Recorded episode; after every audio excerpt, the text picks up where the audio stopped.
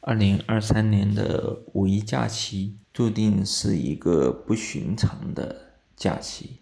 一方面，在新闻媒体的报道里，全国很多地方都是人山人海，人声鼎沸，旅客朋友们的游览体验变得非常的差。然而本人作为主播，我却在五一假期感受到了没那么拥挤的人流，这到底是什么原因？让我们一起走进五一特别企划。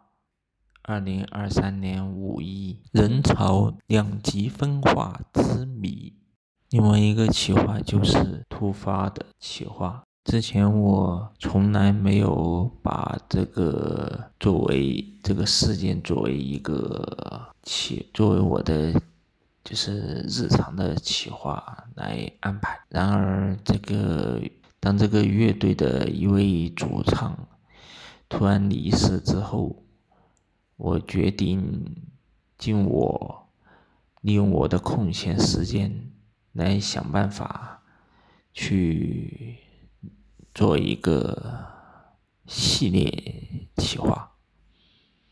嗯，也是也希望这支乐队能在这次不幸的噩耗之后能够勇敢的走出来。